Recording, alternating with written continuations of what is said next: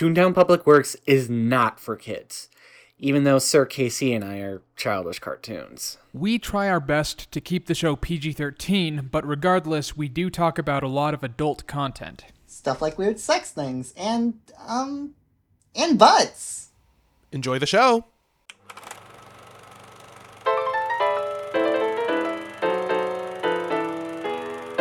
Toontown Historical Society presents Toontown Public Works, a program where three highly unqualified doofuses make a mockery of themselves in the name of preserving this great city's forgotten classics.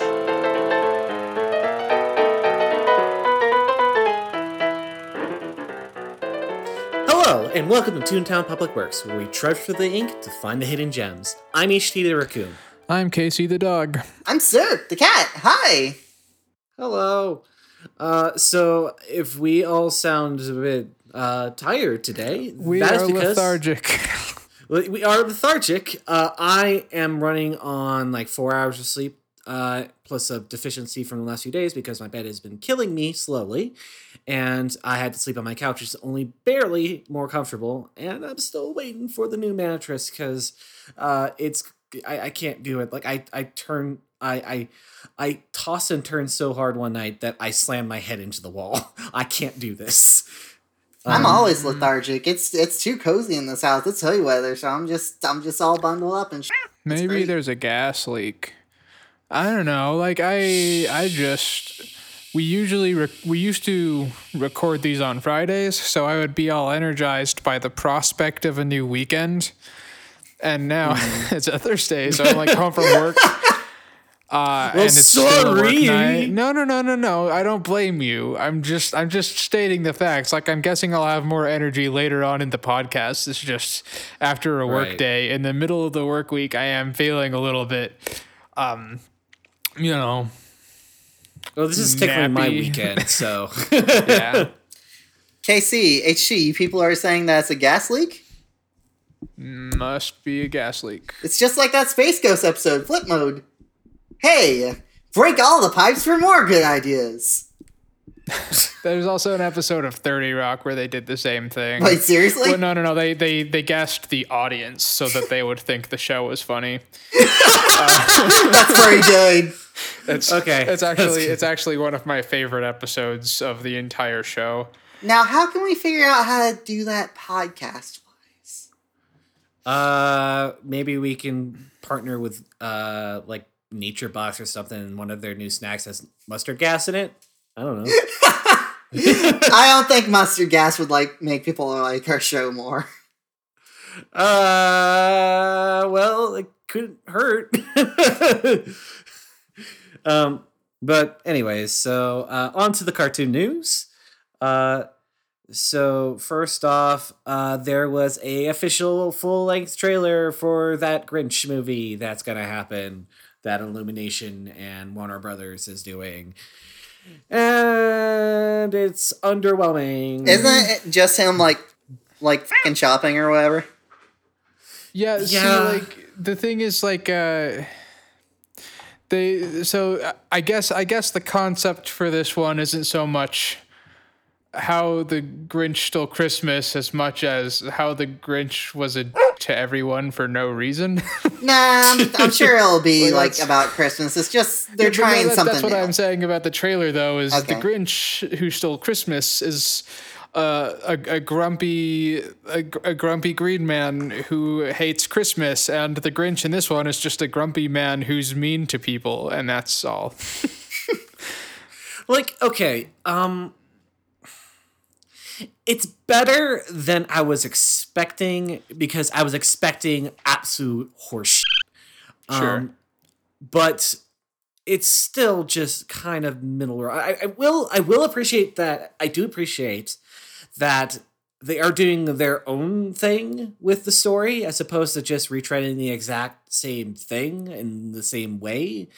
Um because like the jim carrey like say what you want about the jim carrey how the grinch stole christmas It's bad. movie it's not very good uh but i've actually watched it and it's actually very watchable and you couldn't really do that exact same story really honestly in a way that like would honestly work. Uh, so instead of just having it be this weird, like, and, and, and you can't even do the ethereal, like, and doing the same old, uh, like doing the way that they did it in the original book and cartoon, uh, like it's so nonsensical. There's nothing really necessarily there. So, like, it's it's it's just a green guy who lives in the mountain who just hates or hates Christmas for no real reason, um, and like there's no logic to it. And you can't make a movie after that, like a full length feature film of that necessarily. Um, no, I mean, yeah, you, you you could. You would just have to expand on it. Yeah, exactly. Which is what they end up doing with any Dr. Seuss adaptations that they expand it. The f- problem with the expansions, for most part, are they are just baffling and what they decide to do to expand those stories.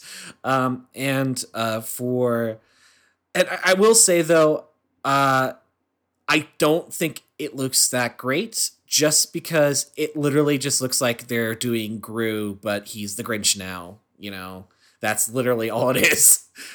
it's pretty much the same character as Gru, really, except he may be a little bit more less motivated, like proper, like having actual motivation behind him.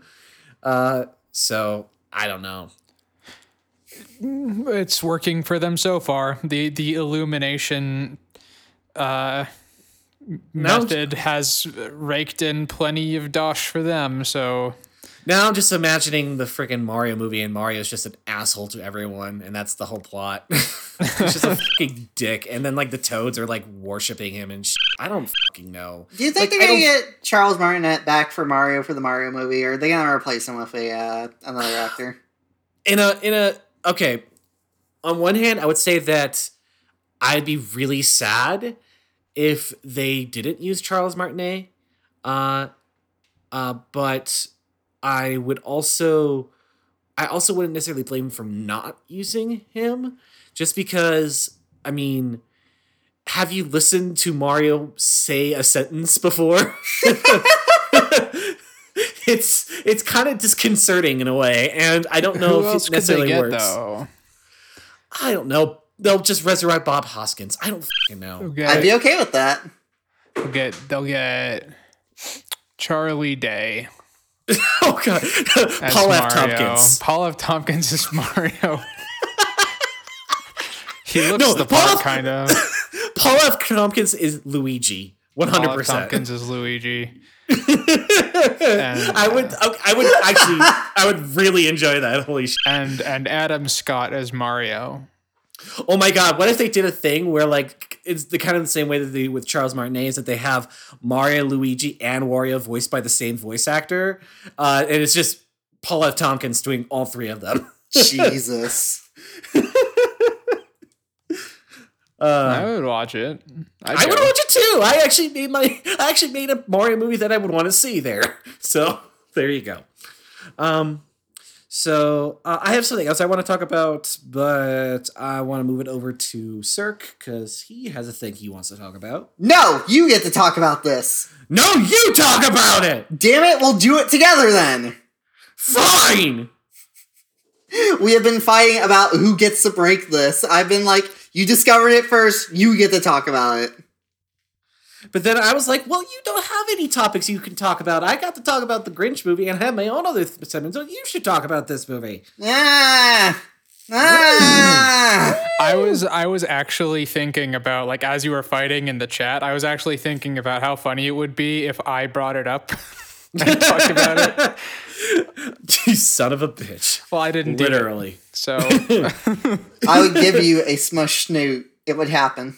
oh no, not that. Um, but yeah, so uh, I guess I'll start it. Uh, Sure. So Netflix has partnered up with uh, Henry Selick, uh, who is uh, a wonderful. You've, you've probably seen his work. You probably don't necessarily know his name because you probably think Tim Burton did his movies. When no, no, no, it was him because he did uh, Nightmare Before Christmas, Coraline, uh, James and the Giant Peach. Uh, he is the he's a really cool stop motion director dude. Uh, One of the really best. Good work. Yes. And the Yeah, best so- part about this uh this feature that he's doing for Netflix, it's a fucking Key and Peele reunion. Yep. and it's well, I mean, like it's it's like it's fucking, it's got Jordan Peele hot off his Academy Award for Get Out, uh, voicing and producing this movie and ri- writing this, uh, while it's being directed by Henry Selick, uh, and it's also being co-written by Selick as well. And it's like, good lord, good lord. It's pretty It- cool that uh it's pretty cool that so like like Jordan Peele and Keegan Michael Key are both people who I've sort of stopped viewing as a duo over the past couple of years because they've both like come into independent careers on their own since they stopped doing Key and Peele. Uh, it's really cool to see uh, not only Jordan Peele doing acting again, but seeing uh, seeing both of them Well, together. I think is really interesting. I'll be honest, I have no idea who or what. I don't know what Key and Peele is. Okay, I- and Peele I- I- is I- sort of like a uh, comedy sketch variety show where they're usually playing the uh, main characters in every sketch, and they will play like different roles and stuff. It's kind of Mhm. like, I guess, Saturday Night Live, but it's more focused on two people. Yeah, so like like uh you know like how there there used to be a lot of uh there used to be a lot of duo style sketch comedies like uh there was a bit of Fry and Laurie which was Stephen Fry and Hugh Laurie's back in the day that Mitchell and Webb look uh there was Mr. Show with Bob and David like they kind of they kind of have that going on but the comedy is focused around uh mostly issues inside of uh, uh black culture in the United States and they are both very funny together. And I'm sure Uh-huh. you've seen some of their work actually. It's really well I, will send you some after the show. You would really like it. I'm sure I would. Um, Mhm. I, I probably would. Like, I think part of the reason why I just don't know is I just don't really pay attention to most sketch comedy. I Mm-hmm. did briefly in the uh, early aughts, uh, but then I kind of lost complete interest. Uh, like, I think the last one I watched uh, was the whitest kid you know, whitest kids you know, and that's Mhm. about it. Um, Yeah. um, but you know, yeah, it's. Um, I mean, I'm just excited because hey, Jordan Peele's doing an animated stop motion movie. I'm always happy when any of my favorite directors and writers are doing stop motion movies. This happens with with same with thing with Wes Anderson when he starts doing those things. It's like that's my dream, you know. Um, so you know, it's it's. Uh, the, the story, there's not a lot of details. There was a plot synopsis for because apparently this was something that Henry Selick has been trying to get off the burn his back burners for years now. Uh, but originally, what like it's supposed to be about like uh, uh, demon brothers challenging uh, a demon fighting nun, uh, and uh, her goth assistants, uh, teenage goth assistants, uh, and uh, and Key and Peele apparently playing the demon brothers. So you know, I am behind this. This sounds rad. I, uh, I, I want, I want to see another Henry Selick movie, and this being also written by Jordan Peele makes me really, really excited. I would be very, very surprised if this is bad. It, it has some very, very good names behind it. It's got too much of a pedigree here. It is, it is actually sounds really good. Yeah. And in fact, speaking of names, we have a title. It is going to be called, it looks like, Wendell and Wild. Uh, do you any idea if Monkey Paw Productions has anything to do with it? Um, let me double check that real fast. I'm not sure. I'm not sure if that's you making a reference to the story Monkey's Paw no, or that's that's uh, that's Jordan Peele's production company. Oh, really? Yeah. Uh, Ellen Goldsmith Vein of the Goldsmith Group produced, along with Peele through his Monkey Paw banner. So yeah, it is going to be on. There you go. banner. Sick. So there you go. All right. Um. So, um, I don't know much else about in cartoon news.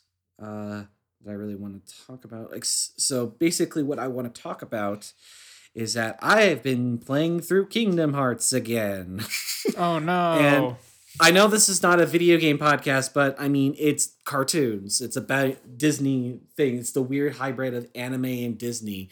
Uh, and uh, basically, when Kingdom Hearts 3's trailer came out and uh, one, like a GameStop started having like a sale for the HD collections for Kingdom Hearts 1.5 plus 2.5, and then the 2.8 thing, which is ridiculous. I, I hate that naming convention, but okay, sure.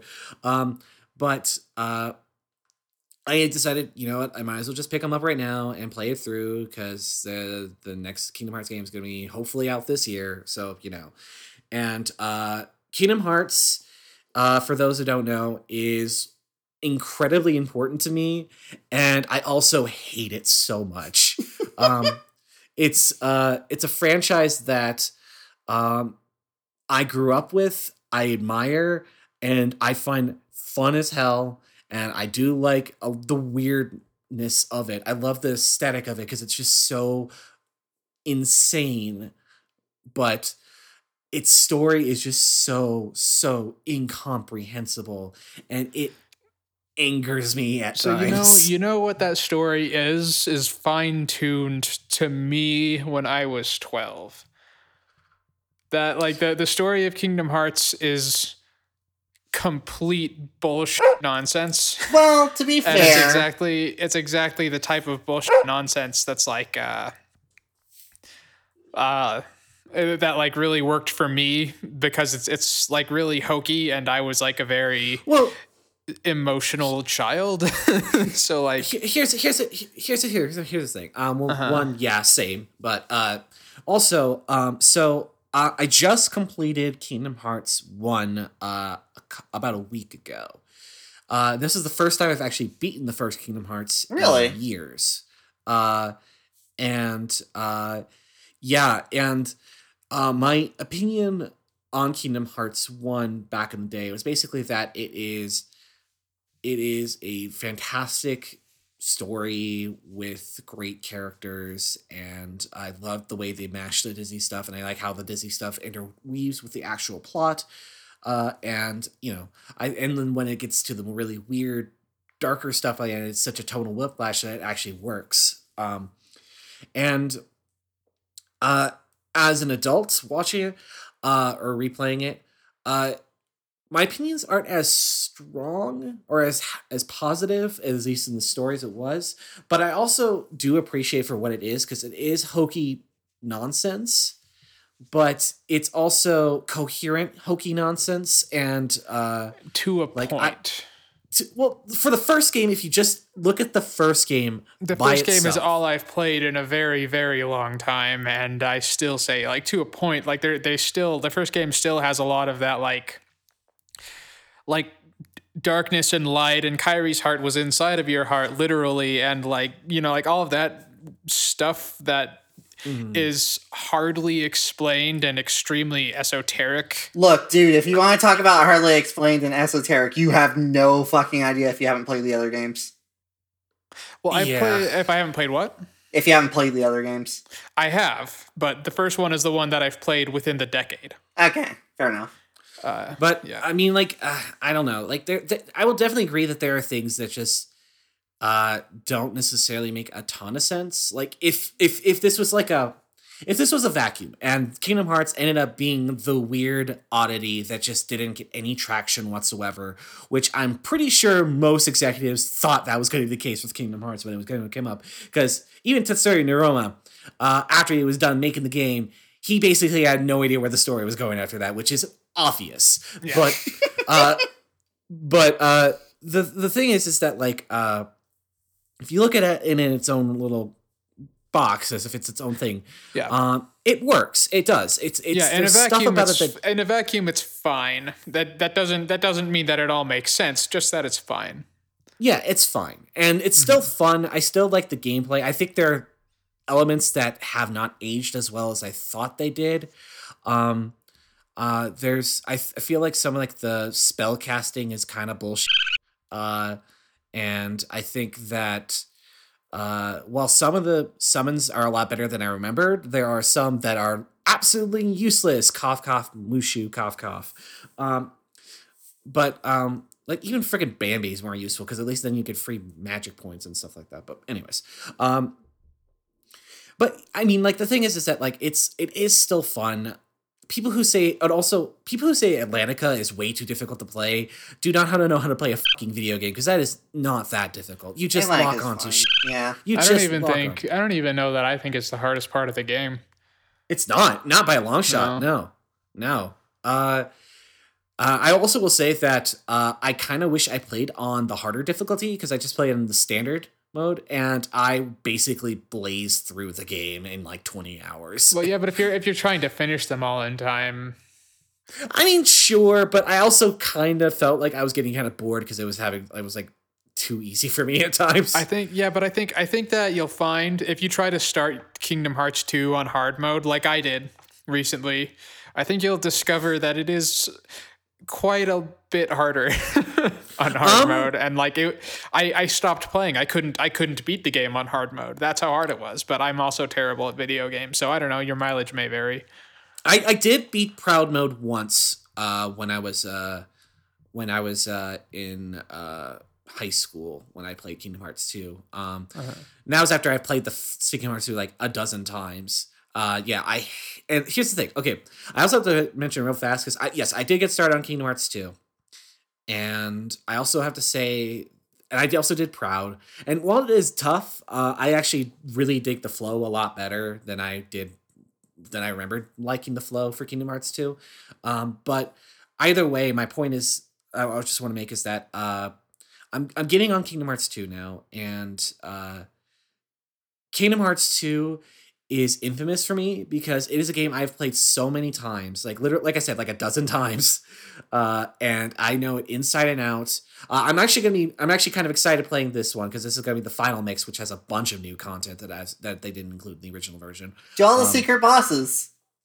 Tons of secret bosses, including some a new boss that's in the actual story. Um, but uh, you know, they added a ton of new stuff, a ton of new stuff, and uh, including new cutscenes and stuff like that. So I'm actually really excited to do that because I've always wanted to play it. But um, truth, truth told, I hated Kingdom Hearts 2. I hated that game. The story's I- I- not so I- good. I liked I liked Kingdom Hearts.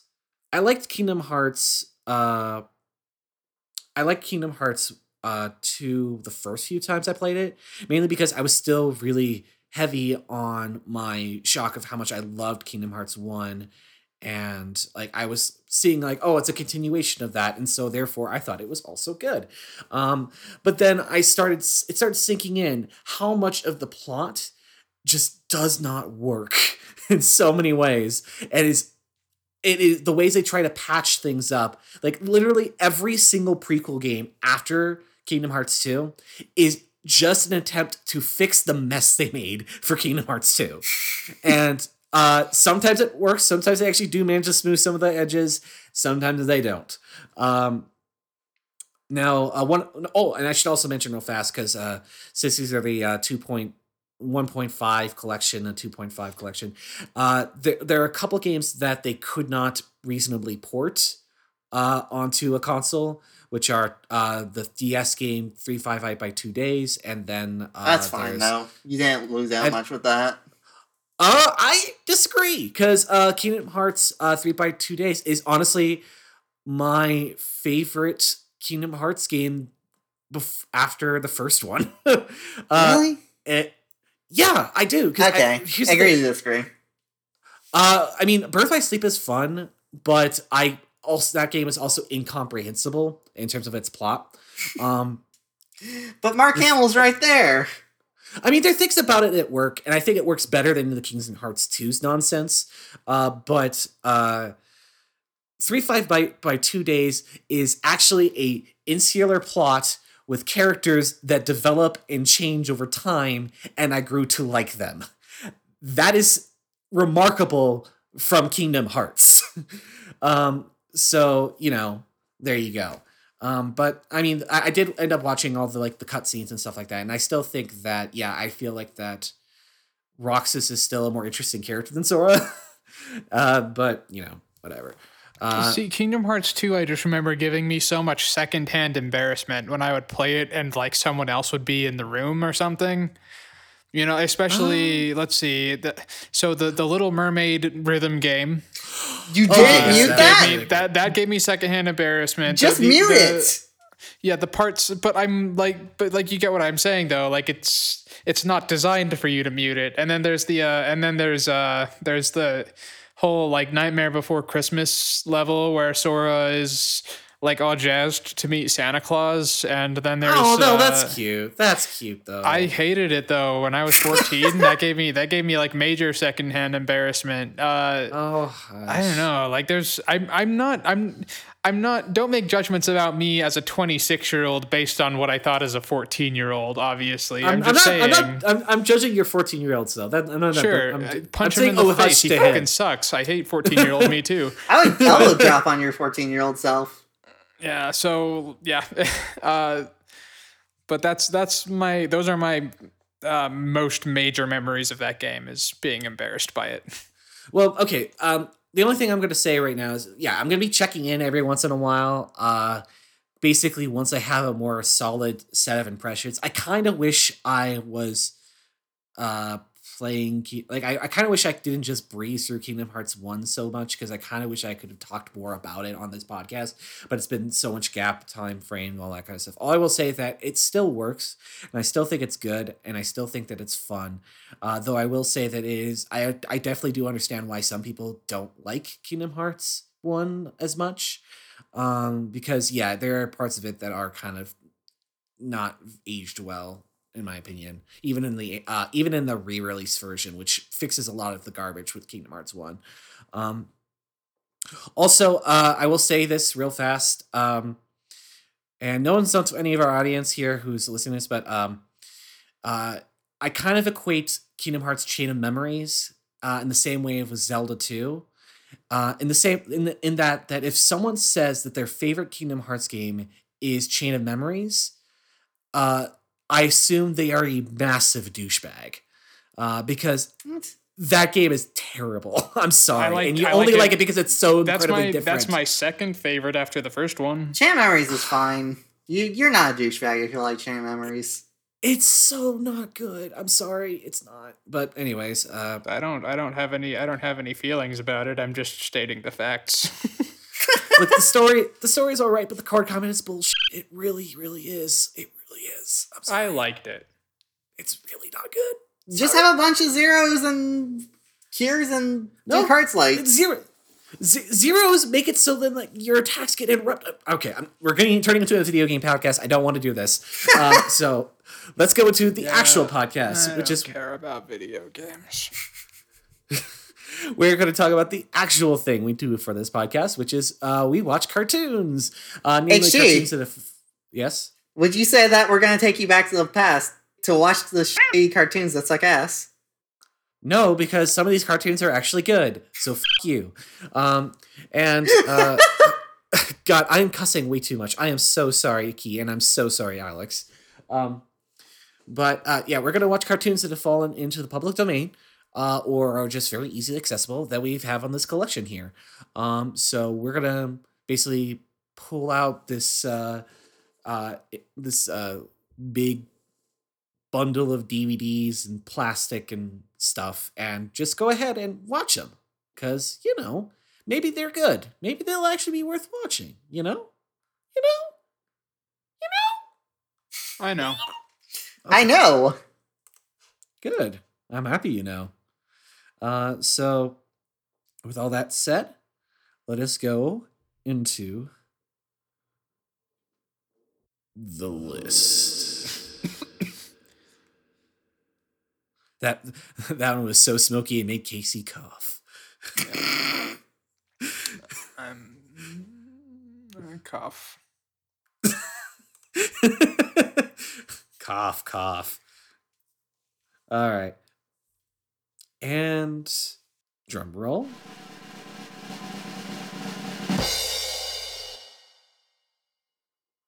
Hmm. Okay. Uh, we're going to watch an Aesop's Fable. Uh, and it's called uh, Making a Move. As Making a move. is that Making M move. Apostrophe Making E M. apostrophe em move. sure? Okay. Making I've a never heard of that fable, but sure.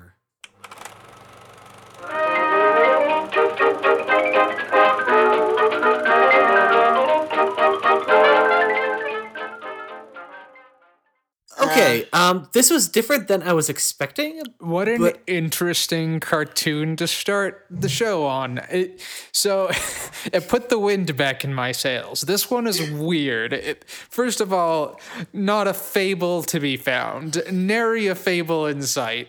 No, Um, and it's by Van Beuren Productions. so Yeah. Uh, so there's there's something I really like about this one, and I'm going to I'm going to save it because it, it's later on in the cartoon. Uh, but it's it's weird and not it's- very good. oh my god, I I'm I guess I'm in the minority here because I love this cartoon so much. so so like here's here's what I hate about it. Um, so I. Uh, let's just describe what it's about. Uh, it starts with a, a very toothy, Very Uh, stacked.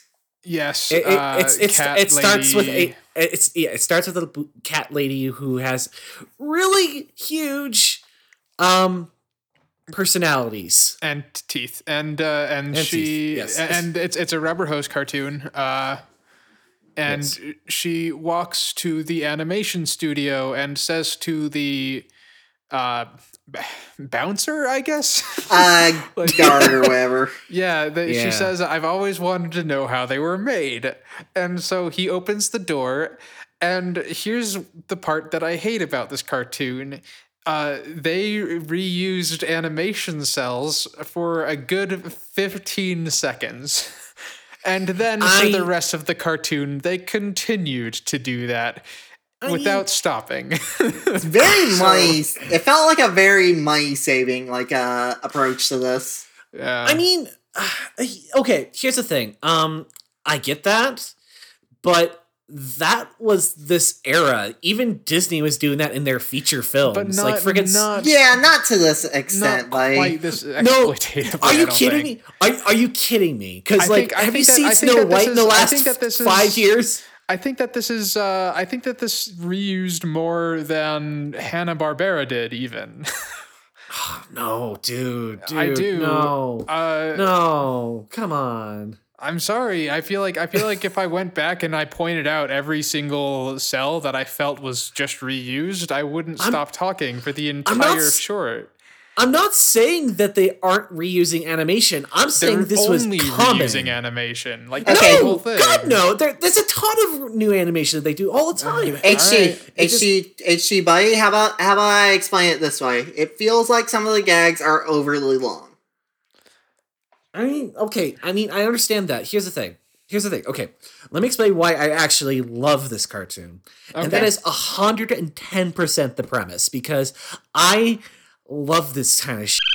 Um, I love it when cartoons are meta like this, where it, it's literally just it's a parody of an animation studio and the process of making a cartoon, and uh, there's a lot of creative gags that happen. I like, and there's a lot of moments that are just inexplicable, but in a really funny way. Um, and I I could see that they were having a lot of fun making this one too. Um, like I, I- it's it's it to me. I can forgive some reused animation, which it does happen a lot. It really does. But I mean, at the same time, we've seen way worse reused animation, way worse from eras that should be knowing a lot better than this. So like, I I I- can't get that mad about that. I really can't. Um, I guess we're just going to have to agree to disagree on that. I don't know. I just I, I I I like the gags that happen. Like even if they do repeat themselves, uh, like it's once they move on to a new shot, it's a new set of gags, Mm-hmm. and like it's, yeah, it's it's not like they like use like the same like th- there's there's I don't I there's not a moment where they didn't where they didn't just like uh where they just use the exact same shot after a scene after one's like it was in like there's a ton of filler in that regard like so, like, the- I guess, even- I even- guess, even- like, e- even when they cut back to a scene that they've done before, they add a twist to it. Like, okay, so they have yeah. they reuse the animation where like they have the studio, like the people drawing stuff like that, throwing the paper away, and then like the conductor basically is like goading them on to do more and more. And then when they cut back to that you know, stuff, they've it's changed so much that they're basically revolting against the eh, the conductor band, and then they end up shooting the fucking conductor. It's like it's a it's they do stuff with it after that. I, I I'm sorry, I really Yeah, we- like this cartoon. We you all don't have agree to that's a good apologize. guy. It's Yeah. okay for us to disagree, but uh, like I don't know. I, I feel like I feel like a lot of what you're saying is valid. I don't think it's. Uh, I I do think some of the gags were funny. We laughed. Yeah. Uh, but like they did, they did kind of this. Uh, they did kind of this like rule of threes thing that I feel like was a lot more common back in the day, where the some of their like storytelling or th- rather their joke telling form was to show a repeated thing multiple times and then change the third one in a way that you don't expect. Um, I mean, but which I don't think is I don't think it's weak. I don't think it's a terrible use of uh, reused animation cells. And honestly, you know, I guess I don't actually have that much of a problem with reusing animation cells. It just kind of uh, it just kind of stuck out to me for some reason. Uh, I don't know. I don't know. It's not a terrible cartoon. I don't think it's. I don't think it's. It's probably not even bad. I just don't. I don't know. I It mean, no, wasn't I, mean, remarkable. I, I, I, Um, I, I understand why. Like, here's the thing: if this was just a bunch of dancing flowers or some shit, like, I'd probably be in the same boat as you. Like, there was a there was a short we watched a while back, uh, where there's a whole huge segment of the cartoon, which is just watching a caterpillar walk across a fence Mm-hmm. for like 15 seconds and that's it that sucked and I, that made me really mad because there's nothing interesting going on but there is something interesting going on here this is uh, a c- bunch of cartoons making a cartoon i think that's surprisingly neat. surprisingly high concept for the date that it came out. Yeah. Um, i mean They like, didn't. I- they I- didn't do it as well as the Fleischer brothers did when they did that Betty Boop one that we liked. Well, no, uh, but it, But it, was did it. going for. a But but the Fleischers were going for a magical realism. Betty Boop is an actual person kind of thing. Mm-hmm. This is just straight up like a farcical version of the actual animation process, kind of like more akin to like that Rocko's Modern Life episode, uh, where they had to make it cartoon. Um, or like the maybe the first episode of uh, Tiny Toon Adventures. Yeah, but I think I think the first episode of Titan is still sort of like a magical realism type of thing. But um, I don't know. It's it's just uh it's it, it's it's I like the concept a lot, and there are yeah, gags in like- that I really liked a lot. Um, Yeah, I guess I guess the it- difference between like that Fleischer Brothers one and the and the Tiny Toon Adventures one is those ones feel like they're you know they're like all right this is animation we're pulling back the curtain you know you can see what's going Mm. on and in this one it feels like we're pulling back the curtain and it's all nonsense inside and I like that Yeah, but I there I, I I like the nonsense. yeah that's what I think- that's what I was saying I was that was Okay. yeah I liked Okay. I liked that I liked that idea um Um, so, uh, now- yeah. Uh, this, this I mean, I will say that the short does kind of drag a bit once it starts going into the uh like just showing off the cartoon that they made because then it just becomes a generic like damsel in distress cartoon with a main character that I cannot tell if it is a caricature or not. uh, Um, Sir, Cirque, real quick what were you going to say I, I was gonna get more into the plot of the uh, cartoon. I thought it was cool Oh. for you guys. Because Yeah, I ahead. feel like we can connect uh, this to that. So yeah because my, after, my next thought was about that So, yeah, after um uh getting led into this uh this animation studio, we sort of like move away from this pair that we uh started it with, and we just go through like the uh different little uh departments and stuff. So you see them actually drawing. You see uh there's this band moving them, like we said, onwards and like sort of motivating them. There's uh there's a scene where you see a mile moving like in different poses and that sort of like does a flip book thing with uh the drawings there from that model. And then a anime camera comes over, looks at the uh, sketchbook, and then turns it into film, which is put onto a reel. And then you sort of see like a uh, a recording booth, and then we get to the second half of this cartoon, which is them screening the cartoon, which it kind of feels like I I know they were going for like a more like generic like this is a cartoon sort of thing, but it felt to me like they had some stuff on hand and then they just like uh this just was a framing device for that. Well, no, like, see, I disagree, and that's uh, like when when we were talking about at the beginning when I said uh, when I said there was something I really like about this cartoon. Uh, this is what I was talking about. Is like is like you see these you see these yeah you see these cartoon characters uh, who are simplified versions of animals, uh, and then you get to the cartoon like it's kind of like like what, car- Okay. what what does a simplified version of an animal look like to a cartoon character so you got like an even further like wildly simplified cartoon character that would look like a cartoon to a cartoon character and that's what i thought was cool Oh, Yeah. Oh, dude. I- I okay, get that makes me uh, that I- makes me see this in a whole new light now. That's cool. I didn't think of Mm. it that way.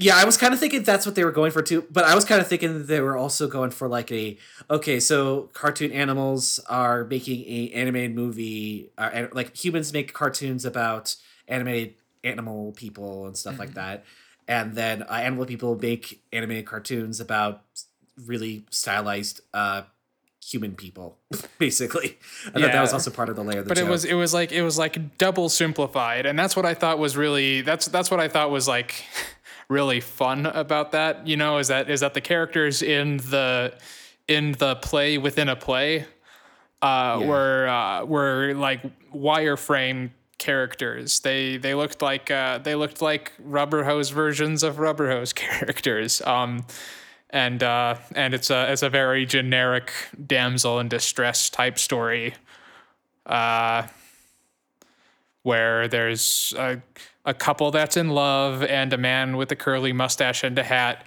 kidnaps sax. her. Yeah, and tries tries to give her jewelry, which she refuses, and so he uh he, he beats her up. um I mean, it's it's, then- it's it's it's it's like uh, I I I I just um I do I there's there's a moment there is one moment where like when the woman is like on the little log and is about to be sawed it the the, the, the there's a moment that says uh, like one moment please or something like that. And uh, it's like the intermission, I think, is the idea. yeah something like that. Or like they're switching reels or something. And uh and then like uh it shows the audience of animal people and they have these serious looks on their face and then they just start stomping slowly slowly and rhythmically and stuff like that and it was honestly kind of creepy and i loved it it was great The Um, crowd reactions were like some of the best parts of uh, the second half. It reminds me of like those moments from that like oh god what is it? There's that there's that that uh, isn't it like Metropolis or something like that? Where Oh, like, there's that weird audience. That I kind was of I was like thinking of really Metropolis. I was wondering if that was going to be too weird of a pull for this, but yeah, I got No. reminded of that too. I was I was getting that off. I was getting that vibe. Um, We make so, some uh, references here. um, um, but yeah. Uh, and then there's that moment where, like, at the very end of the cartoon, instead of saying the end, it just says asbestos. Yeah, a line of text that says asbestos appears on screen, and from the mind of someone from, say, the 1930s, I'm not sure if they were aware at the time that asbestos was carcinogenic. Uh, probably not, because they were still putting it in homes. Uh, so my my guess is what they were trying to convey is this is the ad, this is the sponsor, it's asbestos. Or- but to to uh, to us, to a modern audience, it's like, is this Dadaism? um, I, fe- I feel like I feel like this. It's more a case that it's like the pl- the the sign that has the end written on it is backwards, and then the other side is just like a like the the, the it was like the thing that they wrote on. It was just a sheet of asbestos that they wrote on. Also Um, a valid idea, yeah. it's it's hard it's hard for us to know because we were not around then to see what No, it was but- like watching a cartoon in a theater. That's what you think. But but but I, we have to admit that it was funny to see Oh, that. we, we we laughed. I'm not sure if it was funny for the reason it was supposed to be to us, but it was hilarious. Who cares? It's It actually probably- funny. It was the funniest part of the cartoon to me. I thought that was hilarious. Yeah. Um, was and good. then you see all the characters taking a bow, and uh, and they try to, and then the audience beats up the uh, the Villain. main bad guy. yeah. Yeah. and then it just ends. Yep, it, just very sort of ends. abruptly. ends. Yeah. Uh, I think HT. I think you flipped me on this. I think I like it. Um, oh, great. Awesome. yeah. Uh, I don't know. I think I think watch it uh, if you are interested in seeing maybe an idea that hasn't that that wasn't really super explored at the time in kind of a fun like tongue in cheek way. I, I just I think it's uh, considering some of the stinkers of Inkblot ones we've definitely seen here. This had a lot of love in it that I didn't see in some other ones. And so yeah, but I think I, actually think like that this. I think that a lot of the other Inkblot cartoons had more quality. That's true. Mm, Would, That's- would it be that's my fair to say feeling. that this is one of the most high concept Inkblot cartoons that we've seen? Probably. Let's see. I- I'd have to I'd have to flip through them because there were there were definitely some that really made you think, but then there were a lot of others that were just super generic, like fairy tales and Yeah. stuff like that. Um, which I th- that's what I thought this was going to be because it was an Aesop's Yeah, fable. fables. yeah, Yeah. this is better. It, this is better than that Mother Goose scandal or whatever. Oh Goose yeah, scandal. definitely. Yeah, but it's that it's was boring. it's better. Uh, I think the animation was better in the Mother Goose one, just slightly. I di- I think that the animation here was not as bad as the recent Farmer Alfalfa one with the circus. Well, yeah, but that was that was made back in Grandpappy's fucking art shed. So This this might have been too though. Like I'm not sure what I'm not sure what era this was done. Like exactly the year. Either way, interesting cartoon. yeah, All right. So let's go on and let's pick out another cartoon off the list. Drum roll, please. Put some crinkle tinkles up in here. All right. Oh, hey, we're gonna watch a Popeye cartoon. Sick. Been a while since then. Since The that, last one, so- if I recall, we hated. so Hopefully, that's not the case with this one, which is called Customers Wanted. customers wanted. Okay.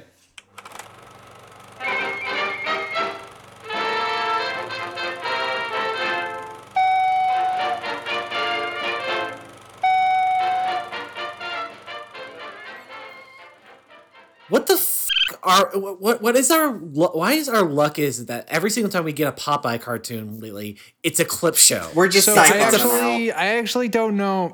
Hmm, I feel like we have to delve into this one a little bit because uh, I can't. It's hard for me to tell if this one is a clip show in the traditional sense, where they're showing clips from existing Popeye cartoons, or if the clips in this one were written for this cartoon.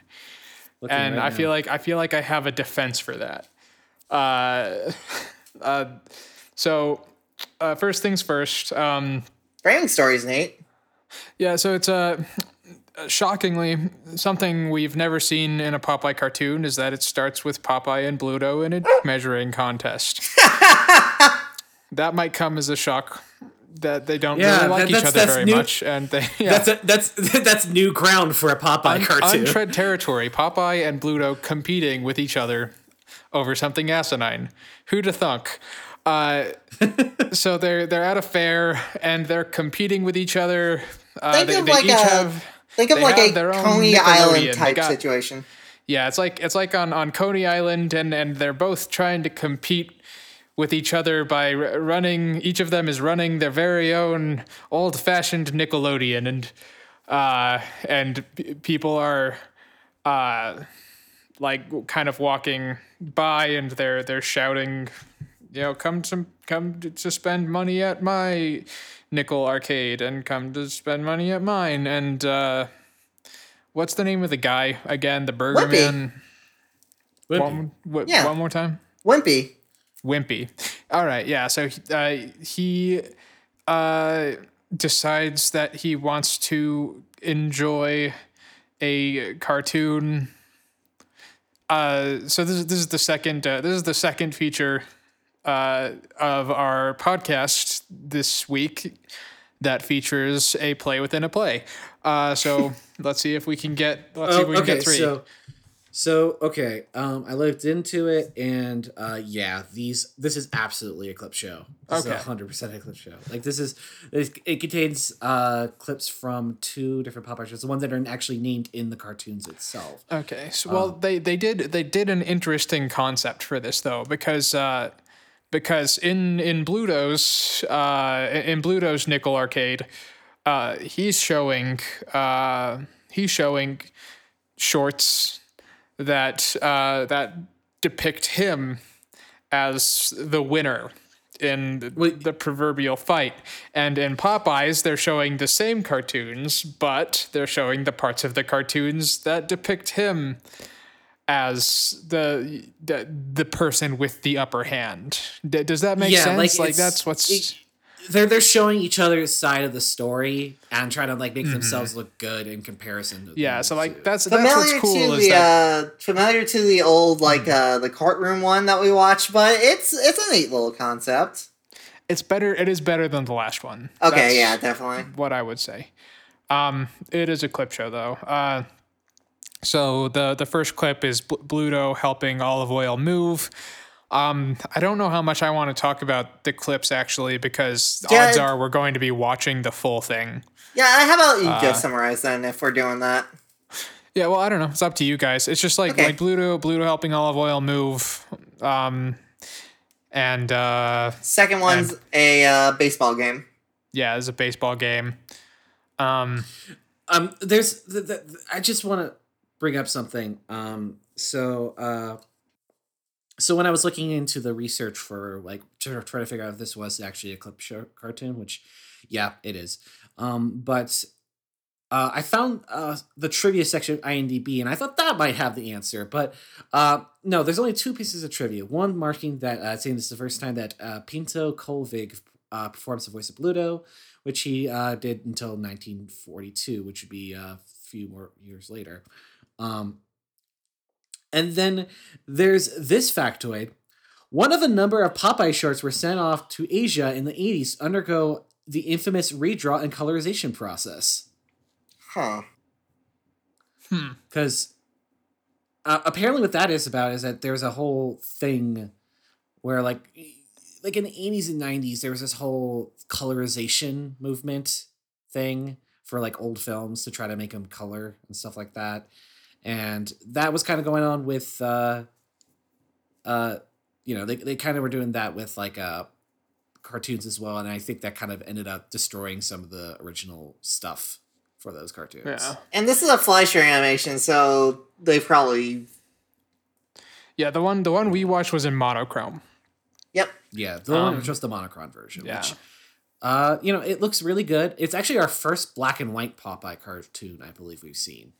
Um, the rest that we've seen are been color ones. Uh, but I mean, I mean, here's the thing. I, I won't say that this cartoon is bad. It actually has some lines that really got me. Um, and there are also some gags that it really got me too. It's not like that courtroom one where basically there was nothing funny happening throughout the entire cartoon and then suddenly blackface. Like it was uh it was a it, there are jokes that work. I like it had a lot of the stuff that I really did remember liking about Popeye back in the day. It's uh I like the visual gags of it. Uh I like some of the personality that they have in themselves and I do like that uh, there are moments where uh Popeye gets a couple good lines. Um, they're kind of hard to hear because in general Popeye is really hard to understand. Um, but uh, there's a couple ones like where like uh, Popeye's like uh, when he's like trying to advertise for people, like trying to like get people into his penny arcade. He says stuff like uh, half price for children as well as people alike. Um, and and then when Wimpy says that I'm expecting a check, he, Popeye says under his breath, "Oh, you're lucky."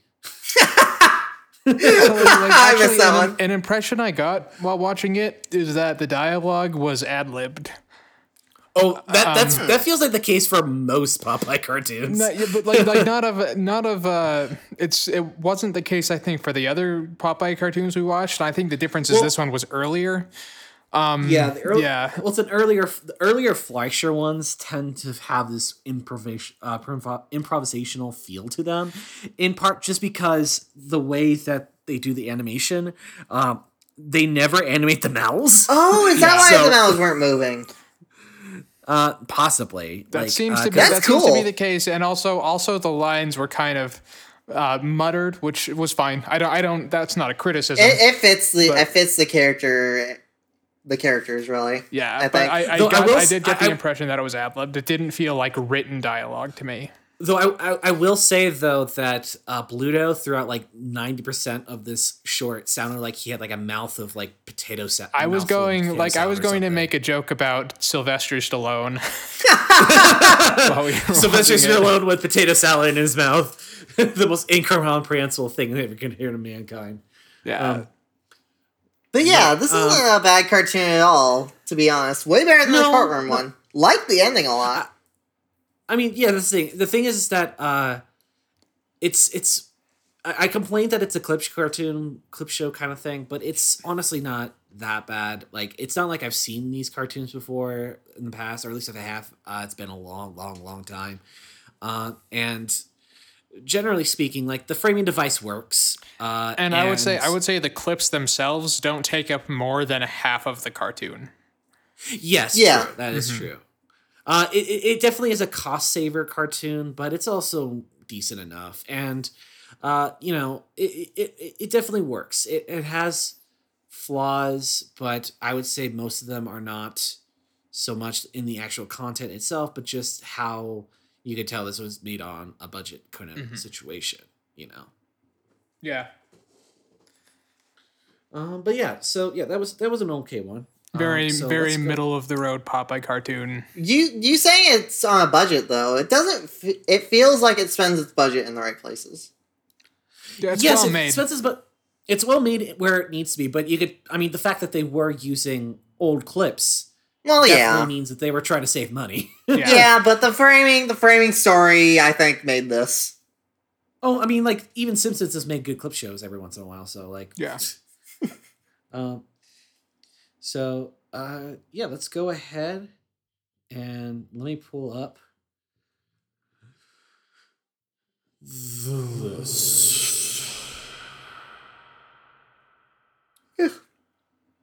What is our last Let's cartoon? go ahead. What is- Drum roll, please. You, the audience, are about to find out what is the last cartoon on this podcast, Toontown Public Works. Please be careful. Don't Oh shake my your. gosh! What? Uh, we're getting another Hunky and Spunky cartoon. Oh, Yay. sick! Yeah. Already, yeah. huh? Time for Very donks. Uh, this one is called Always Kicking. Always kicking. because they're donkeys. Hee haw. they like y'all. to kick.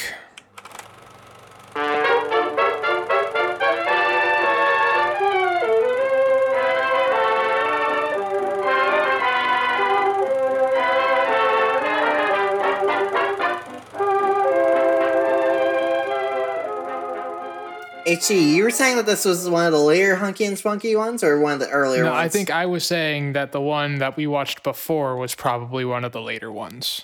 Okay. Yeah. It- the the earlier models for like the two donkeys were not so good. No, this this, is this, this, this- cartoon in total is less good than l- last episode's Hunky and Spunky. Yeah. It's not bad, Yeah. but it's also uh, not good. not great. Like it's it's it's it's just like um okay, so for one, the designs for these characters are different. Um obviously that's it's a case of like them being more streamlined over time and sometimes that can be, you know, a detriment, but sometimes it actually leads to a much better design flow and looking character. Heads are Uh, too big. and- too big head. Too big Yeah. head.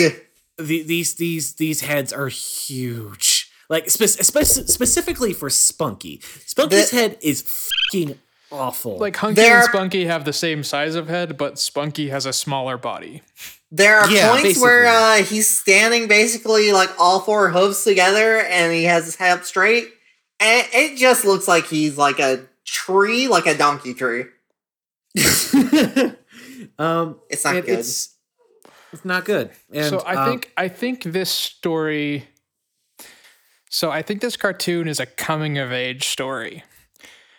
Um, about I mean, so like it begins with it begins with a conflict. Spunky does not know how to kick. He can't do it. He's trying he's trying to kick the springs of a mattress up to a cowbell or something on the on on the branch of a tree. And Hunky is trying to teach him how to do it and he can't. Uh, and then he gets distracted by birds. Many Um, birds. Yeah, several birds, and he tries to emulate the birds. And my impression is in this cartoon, uh, Spunky wished to be a bird. Yeah, I can see that uh, because he tried to sing like a bird, that didn't work out. He tried to build a nest and fly like a bird. Yeah, Nesting like worked, the- the flying did not. Yeah, so guys, Mhm. guys, is is Spunky a furry? is that the definition of a furry? I mean, Uh, he's trying to be other animals other than himself because he just finds inadequacies in his own life. Yeah, I suppose so. um, Jesus. good read.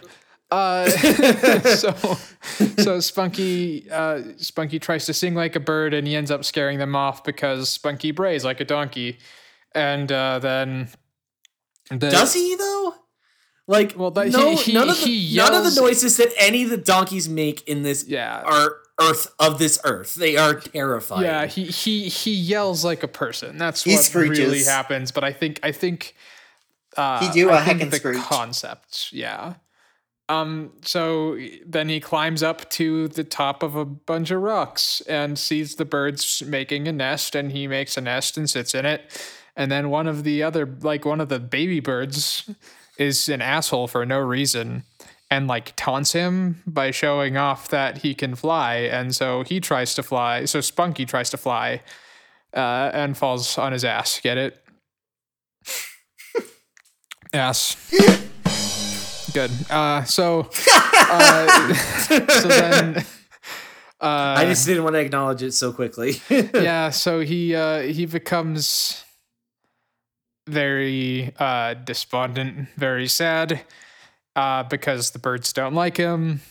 And as he's leaving the birds almost as if the universe is providing a consequence to the birds for being mean to spunky a buzzard i think uh swoops down and decides to fuck with them and uh And I- and And I realized gr- as uh, they showed this buzzard that maybe this was working by the rules of three, and Spunky was going to learn how to eat carrion. well, uh, I mean, is this a Greek tragedy then? Well, so what I think, like I said, I think it's a coming of age story. Um, and my, my Oh, reasoning Greek for it, uh, mm, yeah, it's, it's a comedy. Nobody dies. Not even Yeah, the so there you buzzard technically dies. Uh, so Spoilers, God. yeah, uh, well, we are I'm just trying to describing we the are wind out of your sail. describing the entire plot. that is true. So uh, the so Spunky is angry at the buzzard, and Hunky, who is a terrible mom, encourages him to violence. Uh, and so, uh, putting her child in danger, uh, Spunky uh, climbs up to attack the buzzard, and they get in a they get in a, a fight that it, it does it's not like a cartoon violence fight it's just like a real violence fight um am i wrong He gets about slapped that Am in I the getting bu- wrong in the No, face a no. bunch I of mean, I mean, there's it's it's it's sort of cartoony in that it's kind of like he's uh, on a elasticy kind of thing when he does like the the. Yeah, yeah. No, it's it's that. It's it's exaggerated. Um so the here's here is where I think the coming of age story sort of uh provides closure uh in that uh Spunky learns to embrace his donkeyness, to abandon the the birdiness that burdens him. and and he Why am I uh, laughing so hard at that point? and uh, and that's how he learns to kick. And he kicks multiple times. He kicks the vulture. He kicks a tree. He, He kicks, kicks the vulture kicks off and a tree. Mm. hmm By by embracing, uh, by by embracing the the things that make him unique, and casting aside envy, um, and uh, and that's it. That's the end of the cartoon. Well, is there more? Nah, I think that's it. There's there's one more scene where all the birds now are cheering him on as he kicks that mattress a bunch of times. Yeah, that's right. So he kicks the mattress. He does a good job. He he hits the cowbell like he wanted to at the very beginning. Um, my my reading is not valid, by the way. I'm mostly joking. uh, But doesn't it sound valid? Yeah, just on just like on a base impression. Yeah, it's it, it's it's it's not like a terrible cartoon. I just you know. No, It it doesn't reach the uh, heights of the uh, vitamin Hay. yeah, I feel like I feel like Vitamin Hay set a false expectation. Maybe. Well, really, I, I think more than anything, it's the fact that, uh, like you said, there was less charm to it. And I think the models were, uh, the character designs and stuff were to blame for a lot of that. hmm Yeah, that Which might is be weird because this is also a uh, Match Flex- Fleischer cartoon. hmm yeah, they both were. So yeah, Uh, it, it's it was. I don't know. It, there's not a lot to really say other than yeah, it was okay. We had Yeah, three feel like- okay cartoons today. Yeah, and it, it seems I see, it seems like uh, it seems like we haven't really talked that much about these cartoons in general, and I think that's just because they haven't given us that much material to work with. I'm sorry. I, I do think that it's just more interesting to talk about this sort of sense, honestly. To Yeah. like, where it's less Yeah. plot by plot, more just talking about what the actual tunes are like and how they Yeah. fit. You know, yeah, and even even overstretching our imaginations to come up with readings, I like doing that. yeah. Um, That's always fun, yeah. Yeah. Uh, so all in all, I don't think there was a single cartoon we watched today that I think anyone in our audience has to see. I mean, that's the luck of the draw. Sometimes you get really bad, sometimes you get really good, sometimes you get really weird. We got a bunch of mill the run cartoons this time around, and that's okay. And we we did not have a reason to talk about race. that's a good Yeah. point. That's a good point. Yeah. Yeah, that's that's that's it. Oh, let's let's get some streamers in here, Alex. This is the, yeah. Thank you, Alex. Yay! This was the the non-racist one. Whee! uh, yep. Oh, okay. So uh, now that we are done watching that, let's go ahead and go to our prompts. So every week we have a prompt for our, our audiences to respond to.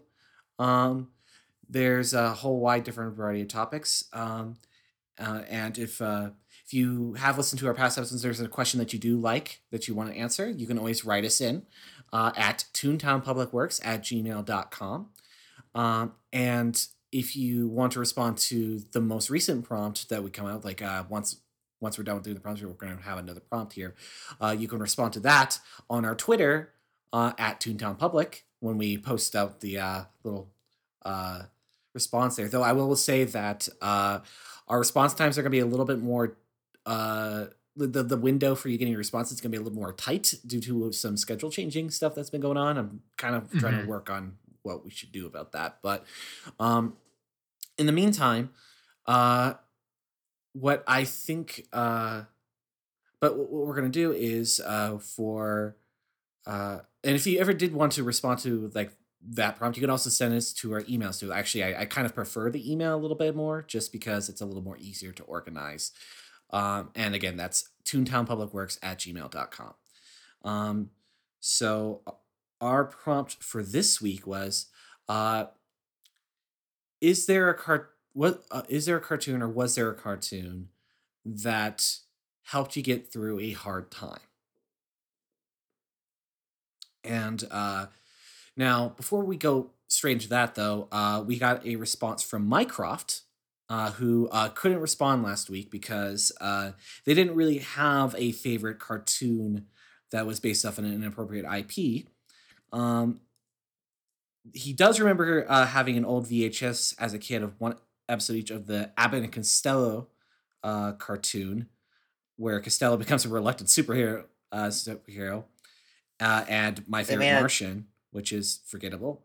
Uh, but then mean, one that he- Abbott and Cos- Costello cartoon. That's a pull. yeah, So there was also a cartoon. I don't know if there were a lot of episodes of this, but I uh there was have you did you guys ever watch Babbitt and Costello? They No. No. or something like that. There they it was literally Abbott and Costello but as cats. And there was at least one that I saw on like Cartoon Network when I was like 8. I, I'm definitely I definitely didn't make this up. uh, um, moving on. Um, sure. Uh, there's also uh, Attack. Of, well, like he didn't watch this one, but there's also there was a cartoon for Attack of the Killer Tomatoes. Which oh yeah, exist. that did exist. that that aired on Fox. Yeah, it did. Uh,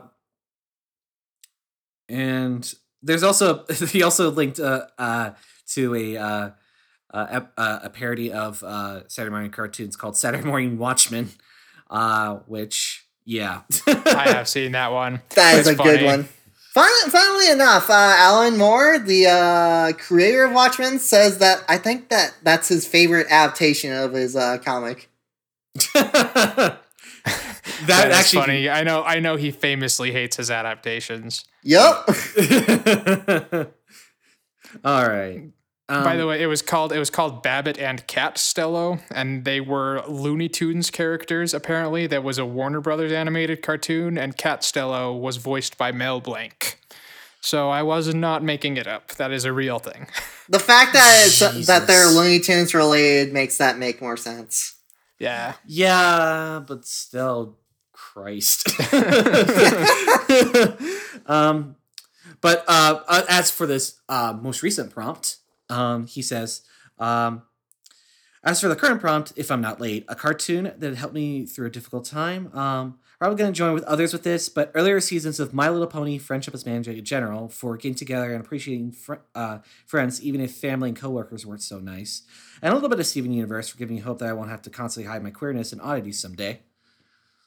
So yeah, that's a yeah. Both of those answers I think are good. Um, those Yeah. good. Uh, there actually have we actually got multiple responses that were My Little Pony friendship is magic. Uh, but um, what we're, we're, gonna- we're, what we're gonna do before we get there is uh, we're gonna go back going to uh, Miko Lisp, uh, aka uh, Miko, aka Alex, aka the Yifmeister. Uh, aka Hatsune Miku. aka Hatsune Miku, uh, who says, um, "It's your boy Miku," uh, and I'm here to say Daria definitely got me through high school, the whole thing. High school is bad, in case you're wondering, and Daria made me feel like someone out there understood that. Uh, I would also like to preemptively apologize for starting a 30 minute Daria derailment.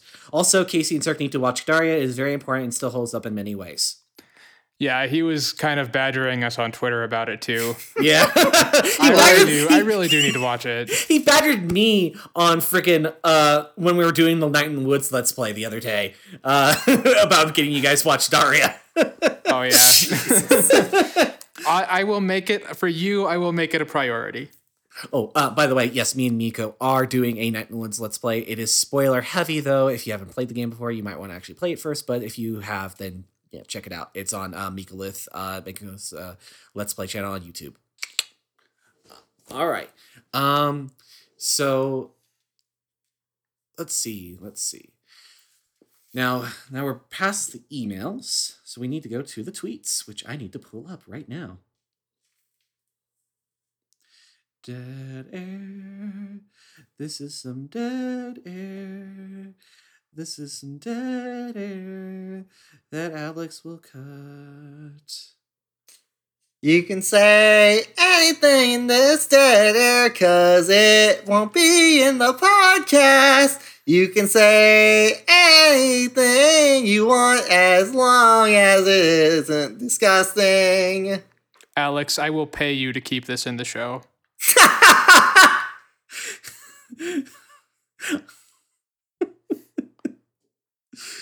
God damn it.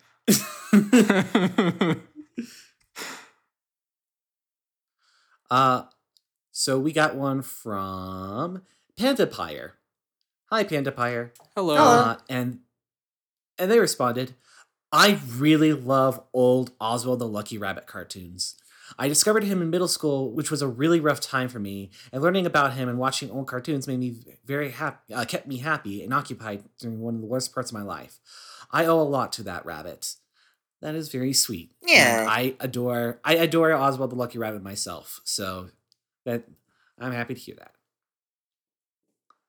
Um, and we got one from uh, Doctor B, uh, who said, uh, "My Little Pony: Friendship is magic.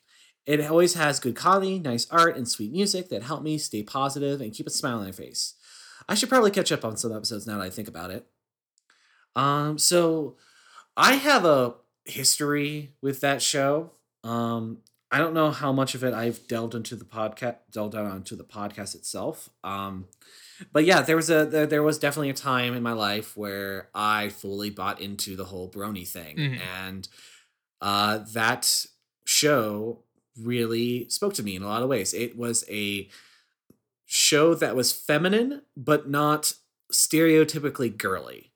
And even if it was a show that was like basically a slice of life show, um, it was still for the large part avoided a large part of like the stuff that makes makes a lot of like cartoons aimed at at little girls just totally unbearable and honestly very toxic.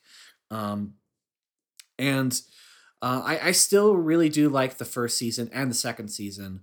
Uh, third season kind of lost me, except for like a couple episodes. Four seasons, okay. I have not seen much of season five and onward, and I honestly have no interest just because I've completely fallen out with that show, um, mainly due to the fandom, if I'm going to be perfectly honest. Yeah. Uh, it's one of the few times where a fandom just completely destroyed my enjoyment of an actual thing that I like, which you shouldn't let that happen to you because you should like things regardless of other people's thoughts on things. But this is just it was really getting embarrassing. Yeah, with with My Little Pony, I think there's a, a I think there's especially kind of a well because a lot of what people like about My Little Pony is the community around it. Uh, yeah, and that, that was definitely one of part of things the that was part of the pull, and that's also something that when lost maybe makes the appeal of the show a little bit lower.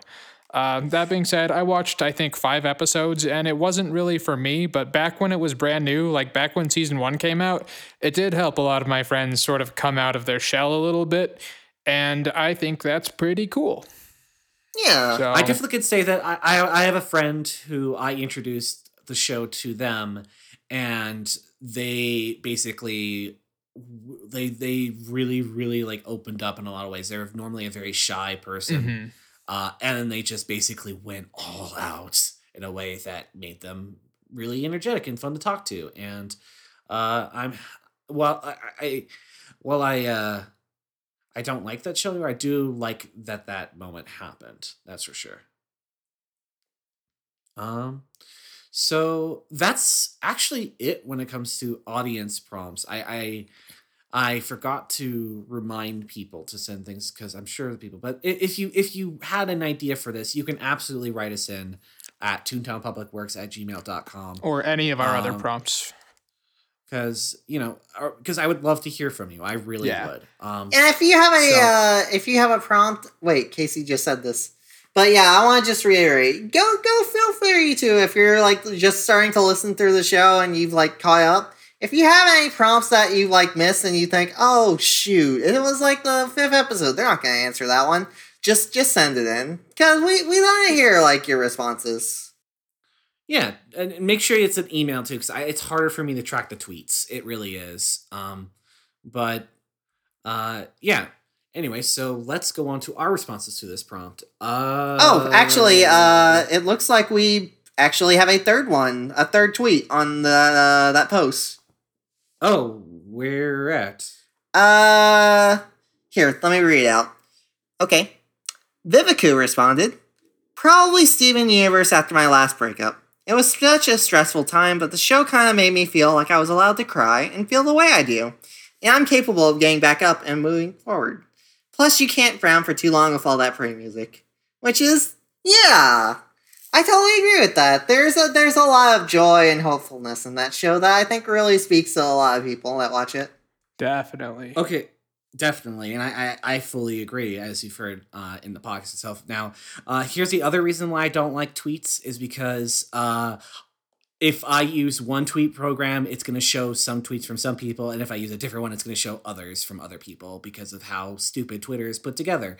So, uh, and one of them is the official app too. So I'm going to miss actual tweets from actual people. So, Yeah. so if, if I miss you at one time because of that, understand that it's probably not because I actually skipped you because of whatever. And go ahead and Uh, just it's probably copy and just paste because it in Twitter's an email, just- and we'll read it. Yeah, just yeah, because it's it's fucking bad. Twitter's a bad website. I, I don't know if you know this or not, but it's a very bad website. It's bad. Um. Anyways, let's move on to our responses. Um. And f- to break tradition, I'd like to go first. That's fine. I fine. can I can go last. That would also be breaking tradition, and also I'll go second then. That's fine with me. All right, perfect. All right. Um so I'm sure a bunch of people are going to see this one coming uh like from a mile away and there's probably going to be people who are going to be rolling their eyes and just completely exasperated at me. It's like, "Oh my god, can you just please fucking move on?" But 2016 was a really fucking bad year.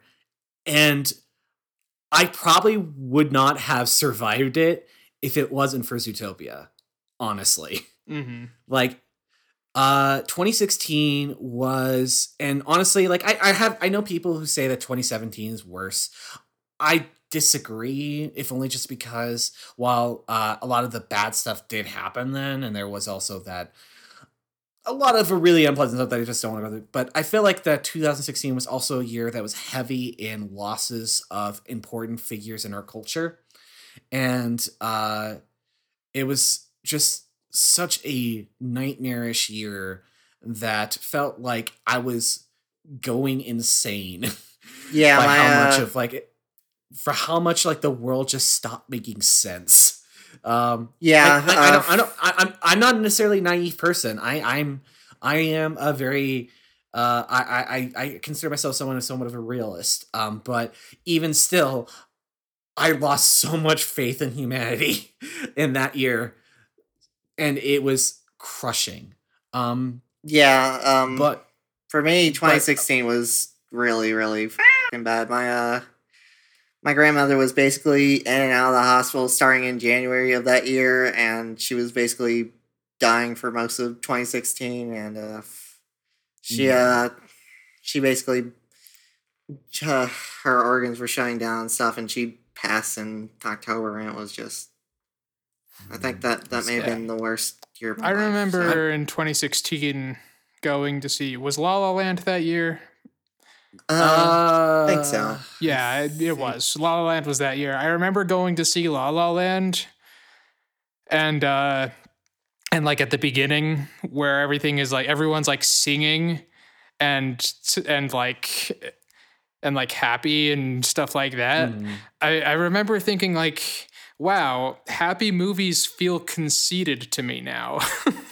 Oh, that's bad. Um, like I, I got But- I got better, but like at, at the time the the concept of of like yeah, just like that concept was ruined for me by like how crushing everything was. But so I don't mean to but interrupt. he, uh, my, my, my, my, the reason why Zootopia helped me out a lot is because it was a movie that openly mocked a lot of sentimentality that gets pushed by certain kinds of people out there uh, who think that the world is a lot more fair and equal because we now live in a technological era and like basically the th- the, the world that basically burst uh during 2016 that yes racism is not the thing anymore. The bigotry is not a thing anymore. We got gay marriage Uh, we got uh, you know women and important in the media and all that kind of stuff. But like uh, that that Zootopia was straight up just saying like the, the like the whole concept of Zootopia's motto being anyone can be anything, while purposely saying that no, they cannot be anything because other people will not let you be that thing. That is something that is honestly kind of refreshing coming from uh here and then and then and then what happened when it very got to the got to the end where it still ultimately was saying that yes people are fucked up. People can be really conceited and thoughtless and just completely unwilling. And then there are people who are actively aggressive and who like do things to hurt other groups of people entirely just so they can gain their own power and their own stuff like that. Um but the message is still that despite all of that if we would just that that that you know if you would just for a second just think about what you are doing and think about the other people's experiences and listen to other people's experiences maybe just maybe we can get to a better spot in our life and i'm not trying to make that sound like you know both sides bullshit because I, I i do think that like there is some toxicity in the sense that you should like like people's thinking that you should listen to both sides of like if one person is even if one person is like a literal fascist person who believes in holocaust denial and all that kind of stuff. Like there are some people that you don't need to listen to side to at all. But there are people out there that think they are fantastic good people who are actually really, really very bigoted, and they need to stop for a fucking second and listen to the people who are actually suffering. And maybe if they did that more, society would be better. And that got me through most of 2016. And that is why I still kind of am really defensive of this movie because it got me through such a tough part of my life. Um, I could I could go on about stuff with my childhood and all that kind of stuff, but I, I I don't know. Like I feel like the thing that's most relevant to me right now is this is that like if like I feel like that Zootopia is a movie that really got me through a really horrid period of my life by being basically not only a movie that's completely my aesthetic and my uh, feel and how I love uh, art design and direction and world building, um, but also one of a message that uh, both was reflective of my own life voice, but both sides of the argument, and also uh, in the sense of being um, like something that I could actually aspire to that is an actual good message to have out there, you know? So that's my view of that. Okay. And in conclusion, uh, Nick Wilde is hot, and I want him to be my daddy. Okay, let's move on. Hey, no kiss bye bye for daddy? Okay. Okay. So, uh, this one is a little bit embarrassing, and nah, I think it still counts for this. But um, friendship is magic. Kind of helped me get through a pretty bad breakup because um well, afterwards, I kind of like uh I didn't really I wasn't really able to get some like sleep afterwards. I ended up mostly uh crying myself to sleep for a while, you know, like for maybe like I guess maybe 4 months, I'm not sure. And uh in that time frame, I discovered shipping fan fiction based on the show. So Oh, Yep. But it, it wasn't like lewd or anything. It was it was just like cute little romantic lesbian horse stuff, you know? And that got that kind of filled the void for a while. So like I actually feel like fan media in that regard is some of like the most sincere art that exists. Oh no! I, Um, I I do say that that's very true. Yeah. That's true of some uh, Undertale fan stuff I've seen. That's true of some My Little Pony fan stuff I've seen. But even It's even if it's some like even if it's just like even some Zootopia stuff. There's some really good Zootopia. yeah, but even if it's just like Sonic OCs or you know like like Oh, yeah. whatever. Like if if it's like something that's made uh in uh like in respect to like passion for a franchise uh, I I think a lot of the the media that gets created is uh, very uh, personal, and I like. That I agree about with it. that. Yeah. Mhm. Mhm. And there was just a lot of like LGBT love in there, so it, it helped, you know? Yeah, very good. Yeah, that's that's Yeah. that's kind of me. So Okay. Um, I went last because I wanted to kind of read the room and figure out how vulnerable we were being. Turns out extremely vulnerable. Yeah, so buckle in, because this roller coaster is not over yet, uh, and we're we're going to have to. We we were very lethargic this entire episode, and now now we're being kind of a, a bummer. So let's let's figure out how to let's figure out how to pick this up when I'm done. Why do you think I ended my joke with a joke about wanting Nick Wilde to be my daddy? so uh, mine my so mine begins with uh, with something uh, so when I was 10 uh, my mom overdosed on her headache medication uh, and she died. And uh, and my dad was uh, my dad was away uh, on vacation not non vacation. He was he was away for business. He was he was at he was at some conference and so as a result like, like we were at a we were at a, a friend's house uh a family friend's house and we had spent the night. Um and uh and so like that that was uh obviously a very uh, traumatic experience uh waking up uh, and and discovering that that my mother had died and that my father would not be home for uh, several hours. Uh, and so what ended up happening is uh, we we kind of got put into the care of uh, of my uncles who uh, who took time off work uh, to uh, to kind of uh, gather us all together and and just try to try to like tide us over for the just like the few miserable hours before uh, my dad would be able to purchase a flight back.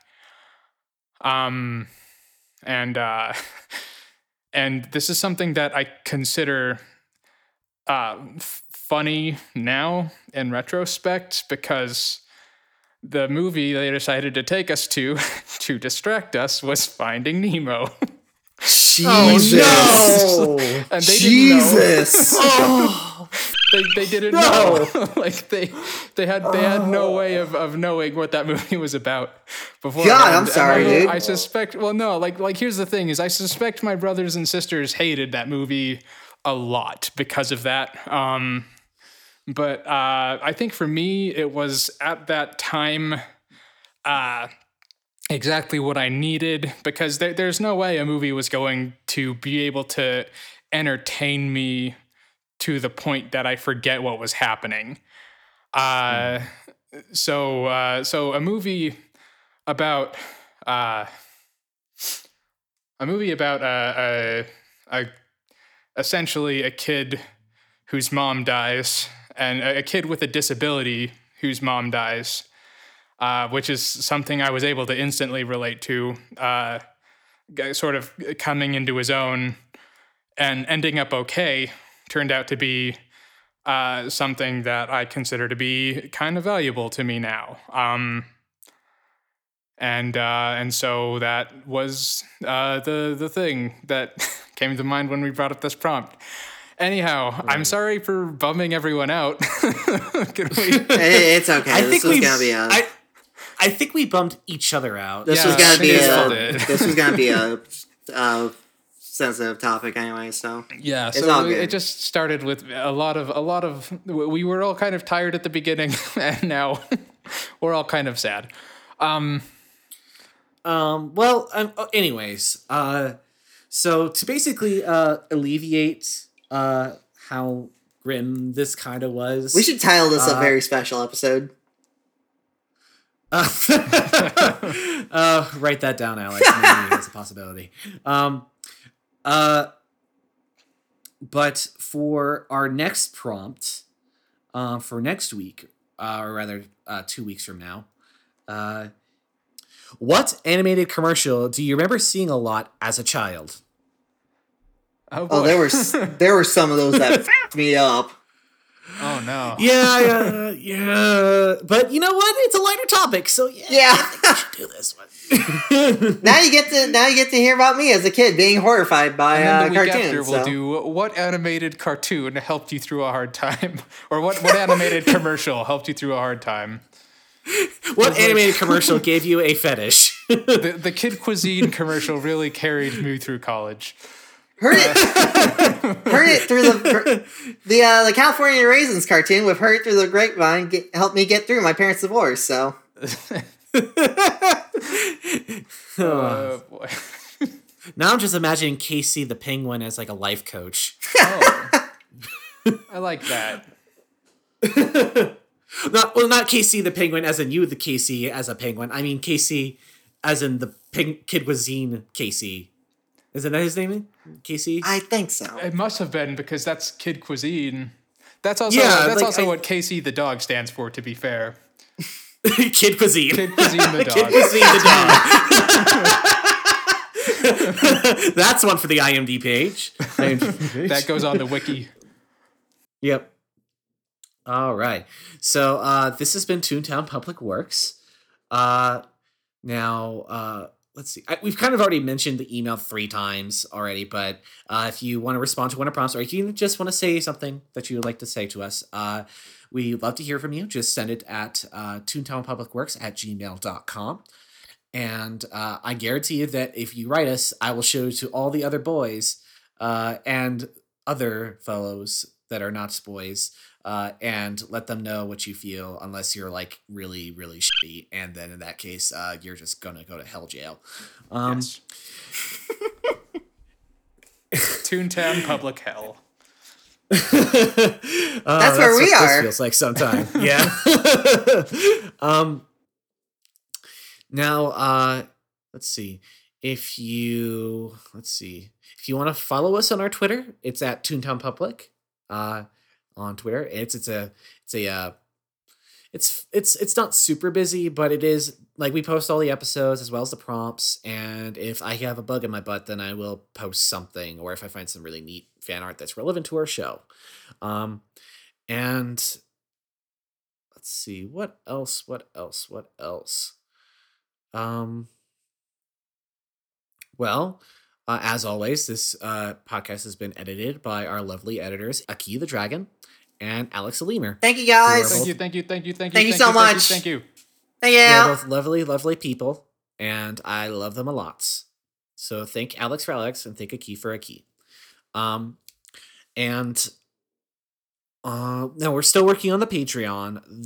The, my goal is end of March, but uh, I mean, there's really no reason why I couldn't get it up the end of March because we, we we already recorded the bonus episode. We've uh, recorded their uh, episode where we watched the Emoji Movie, and uh, we've also gonna have a poll up there as soon as that's up there for the next one we're gonna watch. Um, I'm it's just part of it is also I'm still thinking of reward tiers because there's a couple things I'm kind of wanting to switch around a little bit. Mhm. Um, Okay. but um, yeah, let's see. Anything else? Uh, if you want to watch any of the aggressively mediocre cartoons we watched today, uh, you can go to were that Public Works. No, they were they were just they were just very mediocre. You know, they were. Some of them were actually good. Yeah, no, that mm, we'll, There were we'll good call things them, in we'll them. call them solid six out of tens, maybe sevens.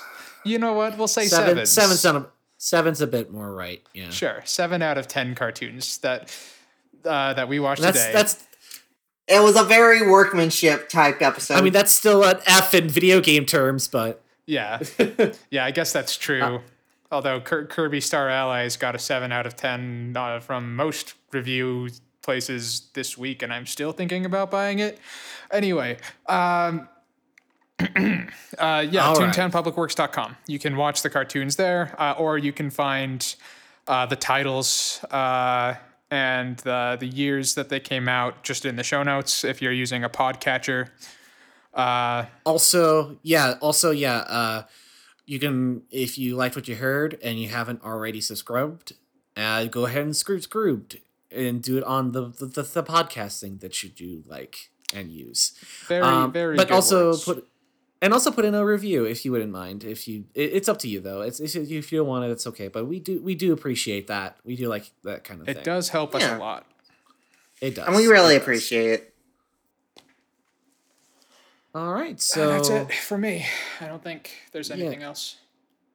that is it then. So in that case, I'm HT Durkin, I'm Casey the dog. I'm Sir the cat.